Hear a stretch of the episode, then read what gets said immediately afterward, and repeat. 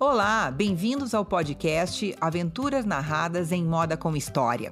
Eu sou a Laura Vi e, dando continuidade para a série A Moda no Brasil, vamos acompanhar a evolução do nosso vestuário durante um novo momento histórico, social e político no país, o período republicano.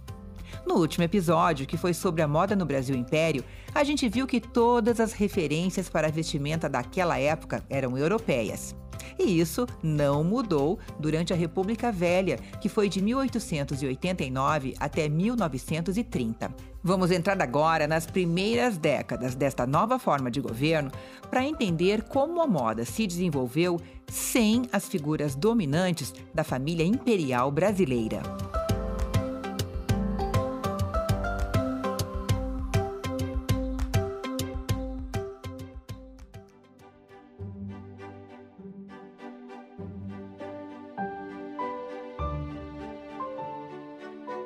A proclamação da República em 1889 trouxe investimentos para a indústria têxtil brasileira, mas, de uma maneira geral, o vestuário usado aqui continuou sendo um reflexo do que se criava na Europa. A nossa economia, amplamente baseada na agricultura cafeeira, tinha ainda como produtos para exportação a borracha, o açúcar e o algodão. Os grandes produtores de café, também chamados de barões do café, foram os responsáveis por passos tímidos na industrialização do país. E sem a mão de obra dos escravos, que haviam sido libertados em 1888, houve o incentivo brasileiro para a imigração de outros povos, que se intensificou nesse final do século XIX. Europeus, sírios, libaneses e mais tarde japoneses tomaram os postos de trabalho necessários nos campos e nas fábricas, e muitos trouxeram para cá expertise como empreendedores na área do vestuário. Os portugueses, por exemplo, criaram um núcleo de confecções de peças básicas como roupas de baixo e infantis, vestidos e camisas masculinas na cidade de Petrópolis, no Rio de Janeiro.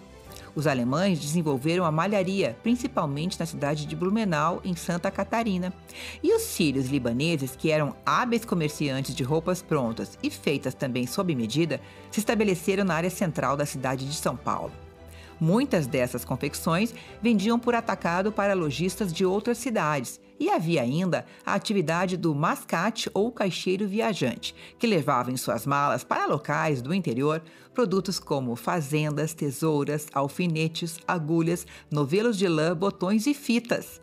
A gente não pode esquecer que eram as donas de casa que executavam as roupas do dia a dia da sua família à mão ou nas máquinas de costura que começavam a ser importadas. Esses comerciantes ambulantes também vendiam peças comuns como vestidos simples e camisas masculinas, roupas de cama e de mesa e roupa branca, que era como se chamava a roupa de baixo, que consistia em camisetas de malha de algodão, as ceroulas e pijamas.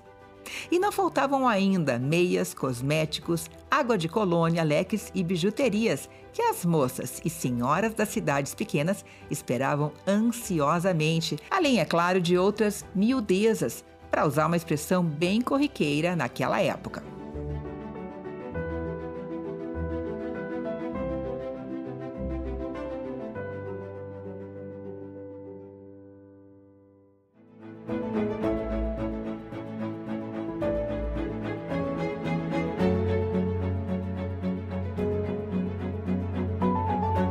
Na virada do século XIX para o século XX, as casas de moda e chapelarias, muitas com administração e nomes franceses, começaram a oferecer roupas em manequins de vitrines e em exposição dentro das lojas. E nas primeiras décadas do século XX, algumas de nossas magazines e marcas, até hoje conhecidas, já se firmavam.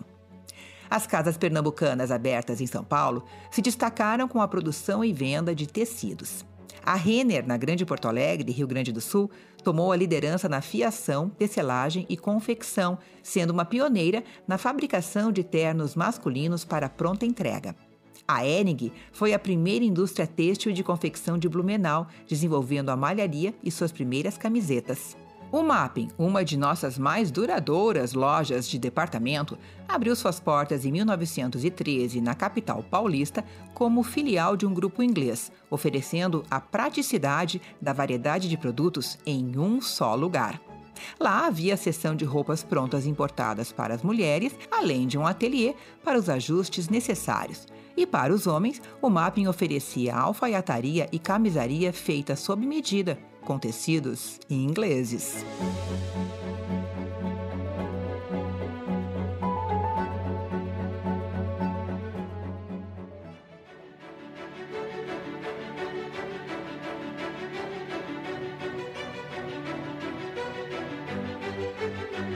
O novo século XX trouxe desenvolvimento e modernidade para o Brasil. Investimentos em infraestrutura e urbanização possibilitaram a criação de redes de esgoto, água encanada, calçamento, iluminação elétrica e transporte público. Os bondes propiciavam o encontro de damas da sociedade em praças, casas de chá e, é claro, nas lojas dos centros de comércio. A chegada dos carros a motor nas recém-pavimentadas avenidas das grandes cidades trouxe também um novo código de vestimenta, com casacões e capas para proteção do vento e frio, óculos fechados nas laterais e chapéus abotoados no queixo para os homens e amarrados com echarpe pelas mulheres.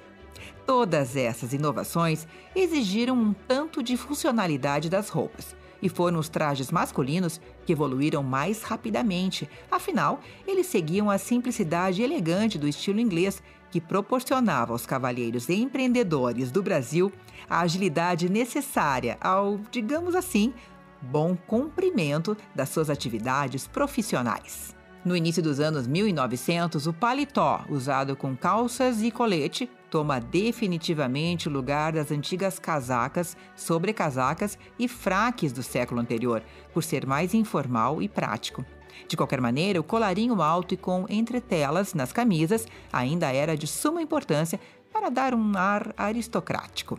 E um detalhe bastante usado em sapatos masculinos, principalmente no inverno, era uma polaina de couro ou tecido colocada por cima dos calçados com o intuito de protegê-los, o que dava um ar de sofisticação. Complementando o visual, as gravatas, que era normalmente uma fita preta amarrada em laço, o chapéu coco de feltro ou chapéu palheta, isso é, um chapéu durinho de palha, e a flor na lapela, que era usada sempre pelos mais elegantes. Em contraposição ao perfil sóbrio masculino, os vestidos femininos continuavam enfeitadíssimos e com a clássica fórmula francesa. No cotidiano, as mulheres preferiam usar saias rodadas e, para sair, saias justas no quadril que desciam em formato de sino, cobrindo os pés e abrindo em pequenas caudas atrás. O espartilho para afinar a cintura, anáguas para dar volume e muitos laços, babados, rendas, bordados e franzidos. Nas pernas escondidas, meias de lã ou seda.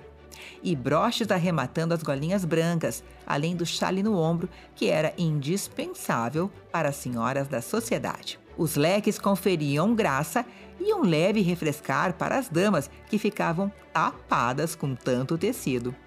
Como a pele pálida era o ideal de beleza da época, luvas e sombrinhas para proteger do sol faziam parte das regras sociais de etiqueta. No próximo episódio da série A Moda no Brasil, nós vamos entrar no período da Primeira Guerra Mundial, que foi marcante para a moda ao exigir um novo comportamento nos hábitos e modo de vestir. Apesar do conflito ter sido travado em solo europeu, as mudanças sociais e culturais que resultaram da privação e de demandas diferenciadas chegaram ao Brasil muito rápido. Em relação à moda, os trajes se tornaram mais curtos e leves, principalmente para as mulheres. E eu vou contar tudinho no capítulo da semana que vem. Um abraço e até lá!